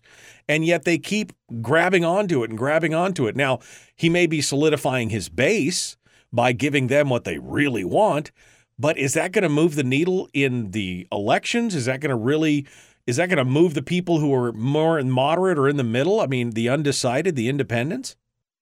I don't think so at all. And I think the Democrats' focus on gun control for this election cycle is incredibly tone deaf um, and, pretty off putting, I think, to many voters because, right, core issues right now it's inflation, it's the economy, it's a lot of other things, but you know, that come way before gun control. Yeah. And so you know, for for for Newsom, Newsom's a different story, and, and to be frank, he's a different beast. He's someone um, to be very concerned about because he's laying the groundwork for a future presidential run. You know, and of course, anything can happen between now and the 2024 election. And if for whatever reason Biden decides to not you know, run for reelection, Newsom is definitely a top contender, right, to take Biden's place either yeah. now or in the 2028 election cycle. So for Newsom, yeah. right, his support of the this new 28th Amendment, which is basically a gun control amendment, it's dead in the water. But what's interesting is here in California, a constitutional convention vote just passed. I think it was about within the past week. So California has voted to call a constitutional convention. Now, of course, I think there's something like three quarters of other states right, also need to vote for this in order for the convention to actually happen. Right. Um, and that's a whole nother can of worms, too, because, you know, I've been learning a little bit about constitutional conventions and I'm no expert, but if a constitutional convention is called, any amendments to the Constitution can be presented. Right. So it's not you know, narrow. The, the, it's not narrow in scope. It's not one issue. You can't just vote on the Twenty Eighth Amendment. The right. entire thing is wide open gun rights groups, right? We could propose amendments. And then, of course, we could go into many other hot topic button issues such as abortion and, you know, all the, you know, the immigration, border control, right? So the Democrat, you know, Newsom in particular, right? He, he's, he's the sharp tip of the spear for this constitutional convention to pass this gun control 28th Amendment. If he gets his dream in terms of having the constitutional convention happen, he may not get the amendment passed and there actually might be other amendments that get proposed and actually get passed that would be against the democrats uh, agenda. So you know, um, it's an it's a very interesting time, uh, not just in gun politics, but just American politics in general. Yeah, no, and I think Newsom is setting the stage. I would agree with that, but I think he's smart in the fact that he's you know basically trying to flex his bona fides. Right? I mean, first of all, look at me, I'm the anti-gun guy, but you're right. I think he's thinking long term, but there is a possibility I mean, Biden bows out, or I mean, he falls down the stairs again. I mean, whatever. If he is unable or unwilling to run, they would have because they. I mean, who else have they got? Kamala. Kamala has got no, zero. Right, she's, she's no, she's, she's, I mean, a, she's a disaster. The only piece of good news about the Gun Violence Prevention Office is that Kamala is in charge, right? Because that just means yeah, nothing. We know it's she, she did she did such a bang up job on They'll the border. mismanaged. Yeah, yeah I mean, she'll she'll know. bundle it like she has many other issues yeah, during her, so, her term. But yeah, I mean, Newsom is again of all the candidates that I see out there that have been suggested, he is the scariest to me. He really is the one that uh, is the most frightening because he's also he's cunning, he's smart, and and I think this shows that. He, He's very shrewd. He is the political operator that actually does it right, in, in my opinion. Now, when I, I'm, I'm, giving him a compliment now, clearly I don't support much of what Governor Newsom uh, stands for. But again, to accent the point, you know, he's the former mayor of San Francisco, right? And, right. and I live in San Francisco, and I lived here. I, I, I was here when he was mayor, and he got a lot of things done, you know, and, and you know, as uh, he's been lieutenant governor and now he's the governor, you know, clearly uh, he's a very ambitious individual and he's a politician that is not going to rest until he reaches as far as he can get up to the top. So, you know, definitely everyone needs to know, you know, Governor Gavin Newsom of California, he's trying to make a national name for himself. Uh, I would say he's really successful currently yeah. at getting on the national, uh, you know, national news. Um, and he, he's definitely a, a big concern Yeah, to be, absolutely. uh, to be keeping an eye on. I got about 90 seconds here, but I wanted a quick touch on the New Mexico thing. How much insanity was that? I mean, just what kind of craziness is that? Yeah, I mean, this is uh, an example of an elected official, you know, in the executive branch just grasping at straws. And I mean, that's how I, I read it is just desperation, right? That she's willing, the governor was willing to risk her political career, right? By viol- by directly violating the Second Amendment in order to, you know, I, I don't know if she's just trying to score some cheap political points. Um, that's actually not my read. My read is I think she believes she's doing the right thing Well- but you can never justify, uh, you know, uh, a, a, a quote unquote, uh, what was it? A uh, not a medical emergency. What, what, what, what's Yeah, the was- phrase that she was using? Yeah, it was a it was a healthcare public public health health, issue, public health emergency, but it's not an exception to the Constitution.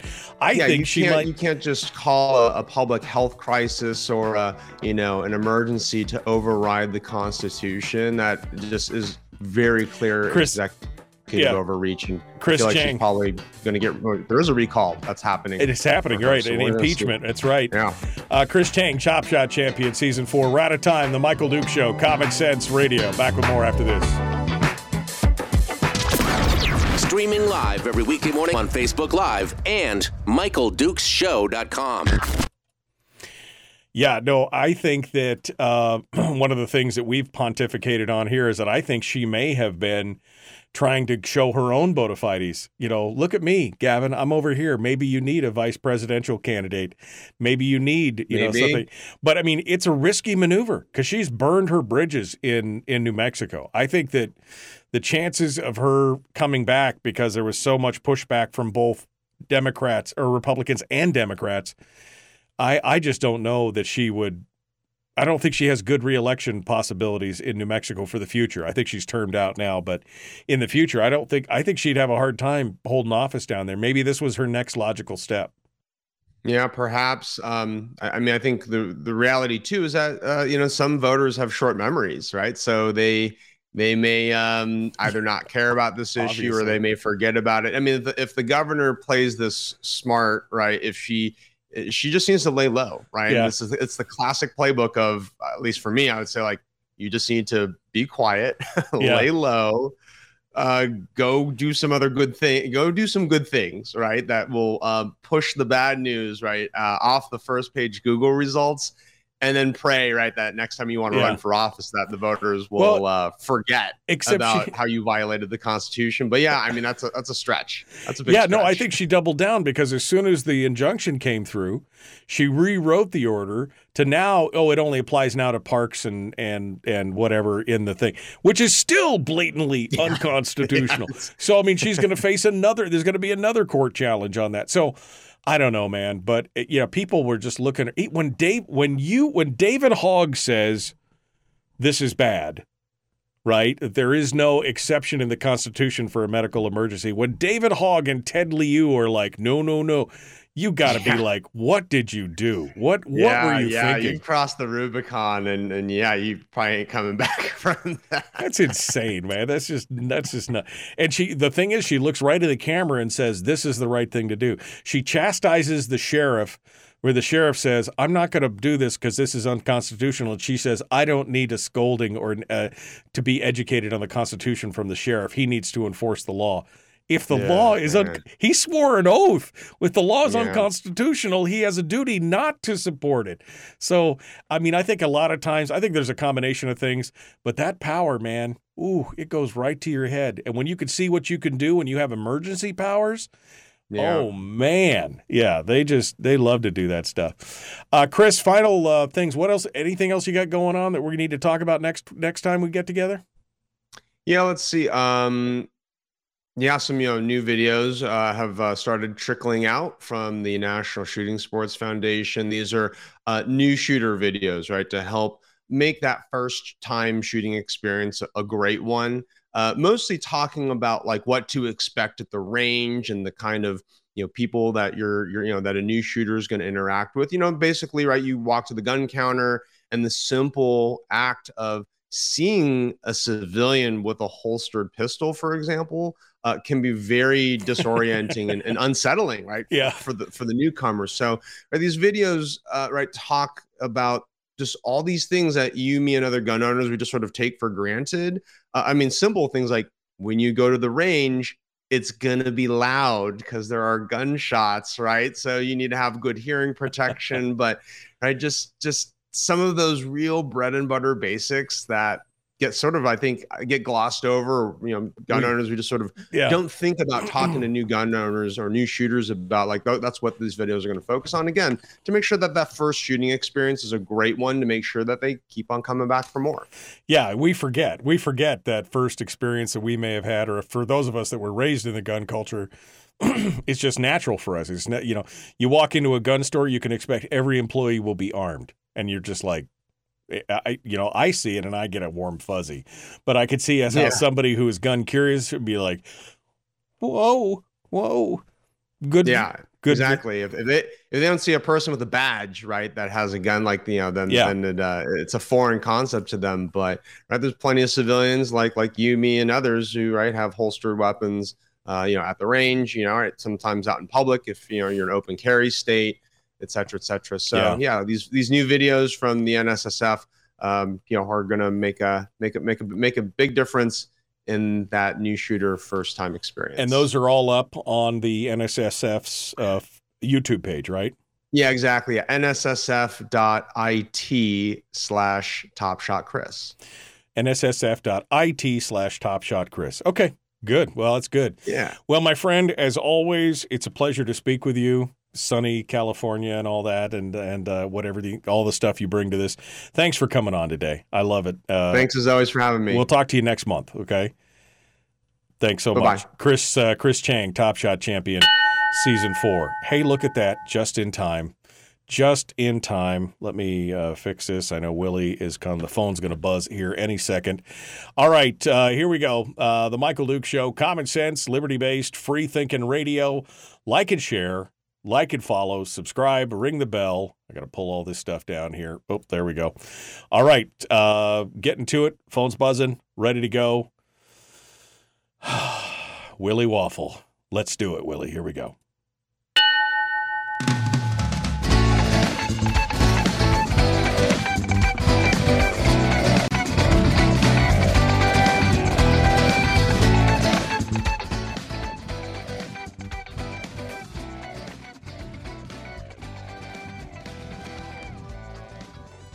Okay, the weekend is upon us. Oh, but it's not a start to the weekend until you have your waffle with maple syrup and more. I'm just saying. I'm sure he's delicious that way. Willie Waffle, wafflemovies.com. Hello, my friend. Isn't that like the perfect way to start a weekend? Like just like a really awesome breakfast. Because let's face it, during the week, who has time for breakfast, right? know, I You're know. lucky if you grab a donut, you grab a bagel, you, you whatever it might be. No, on the weekend, we sit, we Yeah. make waffles, and we enjoy ourselves. I haven't had a waffle in forever. I mean, it's it's got to been Really? years since I had a waffle. What I, my wife and I do do on the weekends, do do. See there what I did there? Um, Yeah, yeah, baby, We uh, we have the uh, we have the uh, um, uh, avocado on toast, smashed avocado. with Oh, some- nice. With some everything bagel seasoning and some fresh bacon, and that's breakfast. It's delicious. I mean, it is so good. That's Yeah. awesome. I look forward. to Yeah, it every I don't know. I don't know who these people are who hate the millennials for giving us avocado uh, on toast. No, no, no. This was a good thing. Oh, that's not a millenn- that's not a millennial thing. My grandfather. Well, was it kind of doing- was. My grand my grandfather was doing um, uh, Okay. avocado on toast when I was a kid 35 40 years ago. This is not anything new. So it's uh trendsetter. yeah. Trendsetter. That's right. It's something we've been doing for years in my family. All right, well, hey, let's get into it. Let's talk about the headlines. Um, what do we got? Uh, we got um, Oh, Beetle, come on. You Beetlegeist, guy. Okay, whatever. Oh, you want to start with Beetlejuice? Okay, All we'll right. start with Beetlejuice. All right. So this is a hilarious story in my mind. Um, you know, so Tim Burton's been out there doing interviews, uh, you know, uh, talking about you know Beetlejuice and some of the things that are going on, and uh, he he he dropped a bombshell. He said, "Yeah, when when the uh, when the writer's strike kicked in and we had to shut down production, we only had like a day and a half left to go." What? Oh, they Oh, were geez. almost done. Oh, they were that close to done. So yeah, close. So so close. he, yeah, he's like, man, like like I'm 99 percent done. We just got to put everybody together for like a for the last two days. And I'm thinking, well, here's the problem. You know, for people who who have heard about this or, or listened to us and remember this story, stuff got stolen from the Beetlejuice set. Like like a big statue got stolen. Uh, some of the props from downtown got stolen. They're gonna have to find those before they can go back into production, or at least replace them very, very, very quickly. Yeah. Oh man, what a bummer. All right. Well, but that's I mean that isn't that the thing. Oh man, we were all ready. We were just like one day from wrapping, and now we're oh, you got to pull it all back Yeah, together. and they've they've been delayed for almost four months now. Yeah, over four months actually. Yeah, Good cast though: Michael Keaton, Winona Ryder, Catherine O'Hara, Jenna uh, Ortega, and William Dafoe. Oh yeah, man. that's the one. That's the first time I've heard he's in the movie. Yeah, that's- going to be awesome. That's going to be awesome. he does he does creepy like nobody else so i can't wait to see what he's doing in that um, all right i know you've been wanting to talk i know i kind of i kind of blocked you there vanna white That's all right. vanna white gets paid Dollar dollar bills, you all. Yes, Vanna cut a new deal. You know, uh, when when Pat announced that he was retiring, Pat that would be Pat Sajak to those of you who aren't on a first name basis with him like I am. When Pat decided to retire, uh, one of the things that came out was that Vanna wants to keep going, and Vanna wants a big fat raise because it turns out she hasn't had a raise in like twenty years or something. And uh, you know, she was making a lot less than Pat too. Yeah. And uh, and and she she went for it, man. She started playing her cards. She started working the PR machine. She started to remind them that hey, you already are risking the the fact that people might leave because Pat left. Right. What do you think's going to happen if both of us leave? And she got herself a raise. Now, not quite to Pat Sajak levels.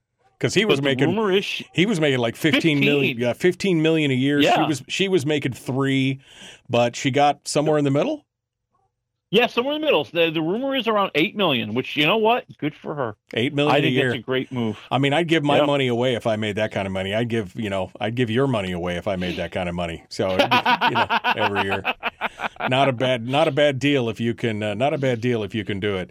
Well, good for her. Now, Ryan Seacrest is going to be popping up as host next year. Yep, and then Vanna says she's staying for at least two more years. All right. Well, hey, another fifteen million in the bank. What more could you ask for? There you go. Um, all right. I think it's great. Yeah, no, it's good stuff. Uh, sports. You know, I don't care about sports. Why do you even put this stuff on the list? Why? Why do you? Because there might be other people I that know, care. Okay, I know. I don't care This about is- sports, but is- Max is doing it, right? This is your signal, if you haven't already gotten it, that television is moving to the streams forever and ever. And yet, starting October 5th, Max, the big streaming service that used to be HBO Max, is adding what they call the Bleacher Report Hub, which is going to have dedicated live sports, NBA, NHL, Major League Baseball, 24 hours of Le Mans. They're going to bring it. They promise over 300 quote unquote games per year.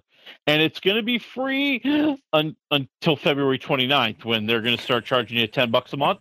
and that happens to be when college basketball season really kicks in and March Madness kicks in. And Right, right. Yeah, they're thinking that you're going to pay the 10 bucks for that. right. The first taste is free, and then we start hitting you for March Madness, getting ready for March Madness and all that. But they're also doing not just sports. They're actually going to do what? They have another hub. Yeah, CNN. For CNN. Yeah, they have. Yeah, they're going to have a CNN hub for for some of their programming that's on CNN uh, for headline news type stuff. I mean, they are really trying to build Max as you know almost like a little mini cable system. Yeah. and uh, you know, and you're and you're seeing that with with Disney Plus. You know, Disney and Hulu, uh, you know, are delivering ESPN Plus and Disney Plus and Hulu, which has a lot of the network uh, reruns. I mean, you know, they're all making that move. Right. And uh, you know, I think the the question now becomes, you, you know who who's gonna who's gonna kind of be next to leave because they don't have a partner at the dance. And I'm looking at you, Paramount Plus. right. Well, and the hub, the hub is essentially just a channel within the app, right? I mean, where it's yeah running at 24 hours a day, and you know, and we're seeing all the apps. The pricing is going up. Netflix went up. Disney went up. I just got a notification the other day that Acorn TV, which is the British where you can watch all the British shows, which my wife Yeah. loves, it's going. It's almost. It went from four dollars a month to like eight dollars a month, so it doubled. But I mean, so these things are going up and up and up. I mean, I used to brag about the fact that I spend half of what I spent on my old cable bill, and I get to watch more of what I want to watch. Is it going to get to the point to where I'm paying the same as I was when I was buying cable? Oh, we're almost there. I mean, when you when you look at, let me get my Amazon Prime, let me get my Peacock, let me get my Paramount Plus, let me get my Disney Plus, let me get my Apple Plus, let me get my Hulu, my ESPN Plus, my Max. Yeah, it's starting to add up, people. Yeah. And uh, you know, and, and I think and I think that's been the hardest transition for streaming because you know, it, let's face it, for a long time it was I've got Netflix, everything is awesome, I see everything that's streaming, and now there's just so many other things that are out there, so many other options that are out there. You just can't keep up. There, there's no watching everything anymore. Everybody just kind of falls into their niche and enjoys it. And if you happen to hear about something else, eh, maybe you'll check it out. For a month or so to watch that Yeah, series or that right. season, and then you'll move on. Yeah. Well, interesting. Max is uh, definitely. I'm still trying to decide because Max is also Discovery, and I have both the Max and the Yes. Discovery Plus app, and I'm like. I need to kill Discovery Plus because I get all that stuff over here. So why bother? Well, you know, almost all of it, almost all of it. They were they were sneaky. They knew there were some things they wanted to keep on Discovery Plus to keep some of that cash coming in. So you know, yeah, I don't know what's missing. I, I don't- I quite honestly don't know what's missing at this point. Yeah, but, yeah. But you know, n- never underestimate the ability of a corporation to squeeze more money out of you, my friend. Never, never. uh, final word. Uh, we were getting word last night, and I don't know if you've done reading any papers this morning or not. It's I know it's kind of early, but I know last night they were in a hot and heavy discussion about the writer strike. Uh, are they going to have a resolution this morning today? Did it Uh, happen last night? I mean, You know, I haven't seen yet. I mean, I literally have just been running around. I haven't seen the news, but you know, uh, as things were happening uh, yesterday, um, the all the big uh, studio heads were in the negotiation. That's usually a sign that we're pretty close. That now the players are involved rather than just their representatives. And and the word had been floated out earlier this week that this is the negotiation that could possibly end the writers uh, the writers strike, which would be a big deal. I mean, the actors are still going to be on strike, but you're going to see uh, you're going to kind of see the pipeline open a little bit. Yeah. All your late night shows are going to come back. Your daytime talk shows are going to come back. Drew Mary, Drew Barrymore will be able to walk down the street without being assaulted by picketers anymore. I mean, it's going to be a whole new day. it's a new day in Hollywood. All right. Well, I mean, I that's good for those of us that enjoy Hollywood's entertainment. Most people probably don't care, but it means we won't at least be in rerun hell for the you know part of the winter. We will because it's going to take them a while to gear Well, back up, but it won't be. Uh, it, won't be long. It'll term. take them a while. I'll drop the piece that that will make everybody here who's listening happy.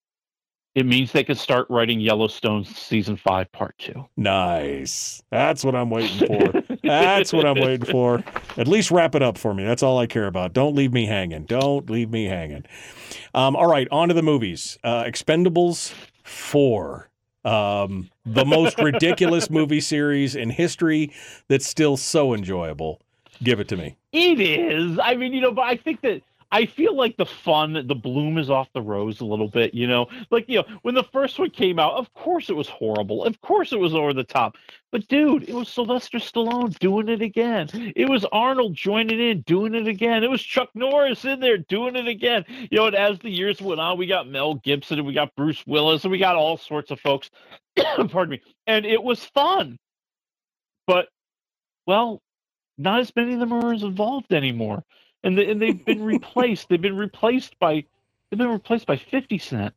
They've been replaced by Megan Fox. Wait, what? Megan Fox. You can expend Yeah. her all you want. That's fine with me. She doesn't, doesn't bother me. I just, you know. Yeah. I mean, I just don't think it would be very comfortable to be fighting the bad guys wearing a crop top and leather pants. That's just me. Yeah, yeah. But I'd like a little it armor. works Can- for her. Can I have some armor, please? Just give me some armor. That's like those video games that the you know that you grew up with, you know that I grew up with anyway.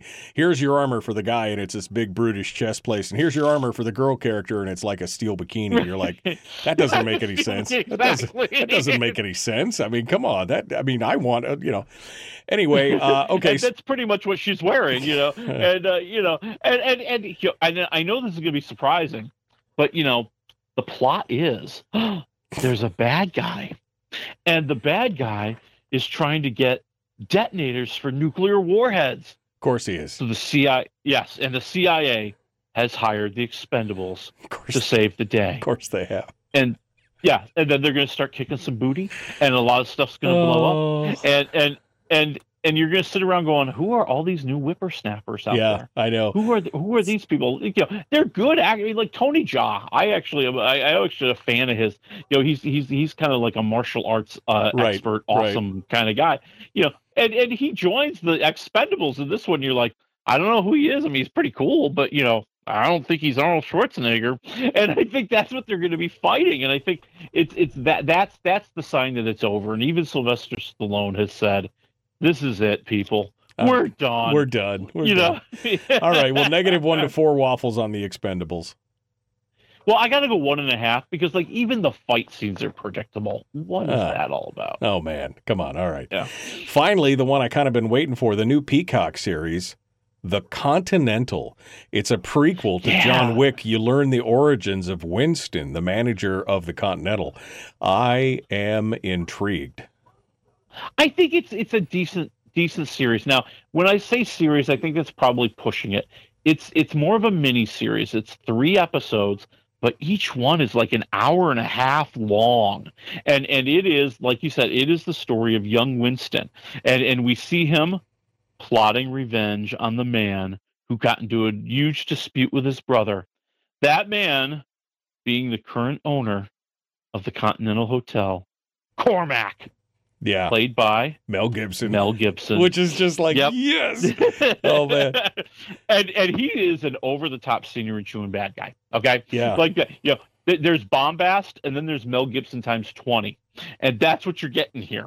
Okay, and yes, and and, and you're getting, I think, a little bit more serious tone than the the John Wick movies. Uh, you know, they can't quite go as over the top with the crazy violence Right. and action, but they try. They try. They they, Yeah. they spent every dollar of that budget, baby. Okay, they probably stole some money from underneath the rugs or something. Right. But uh, you know, and, and, and I like I like uh, this guy, this Colin Woodell, who's playing young Winston. I mean, he really does kind of do a decent impression of the man that we know, right? He kind of gives them the voice, he kind of gives them the mannerisms. He can't go full on because you know those things develop over time, Right. but he gives you the hints of that, and and you you get the hints of like uh, you know uh, Lance Reddick's character. Uh, we get a younger version of him, and then we get a whole bunch of other crazy, wild characters that are making up this this underworld New York scene. Like, it, gosh, I want to say it was either like 79, 80, 81, somewhere in there is when the movie's set. And uh, and and I remember New York City was a cesspool then, and, and and they is- really do a great job of portraying that. nice. Well, I know you're not a huge fan of the John Wick franchise. I'm but, not. But give me a give me a waffle meter here. Negative one to four. Where are we at? I'm at like two waffles. I'm not Ah, a huge fan. That's okay. But hey, no, you know, I'm eno- sure Enough said. know, Enough said. You gave John Yeah. Wick two waffles, so I'm okay with that. I did. Uh, yeah. Willie Waffle, wafflemovies.com. We are out of time, my friends. Willie, thank you so much. Folks, coming up on Monday, I don't know, something. It'll be fun. Be here or be square. Have a great weekend.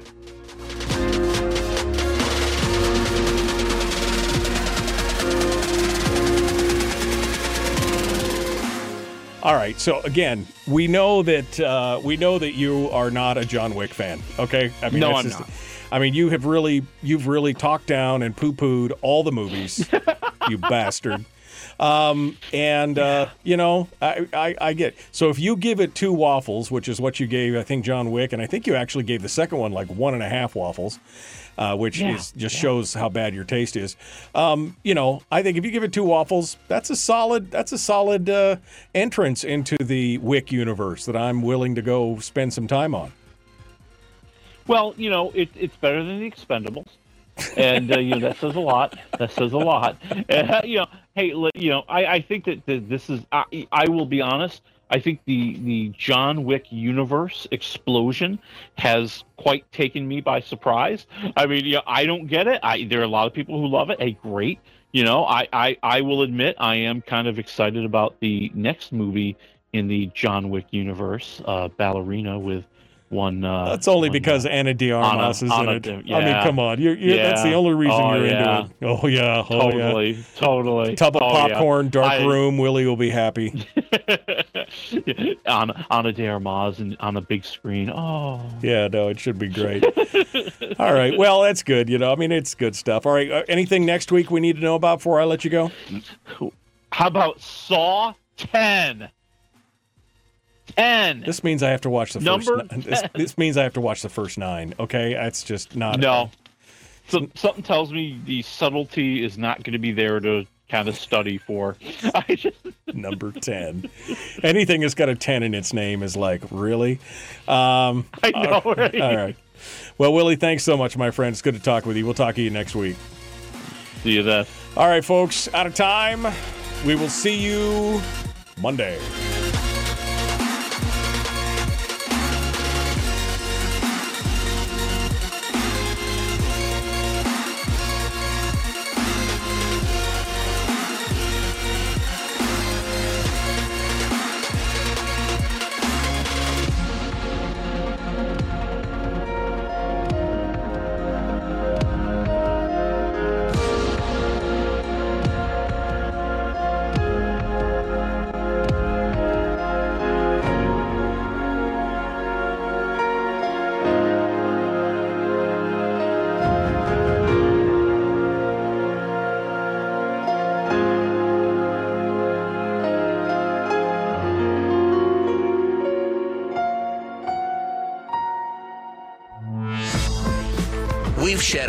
terrestrial radio skin, and now we are slimy lizard internet people. It's the Michael Duke Show.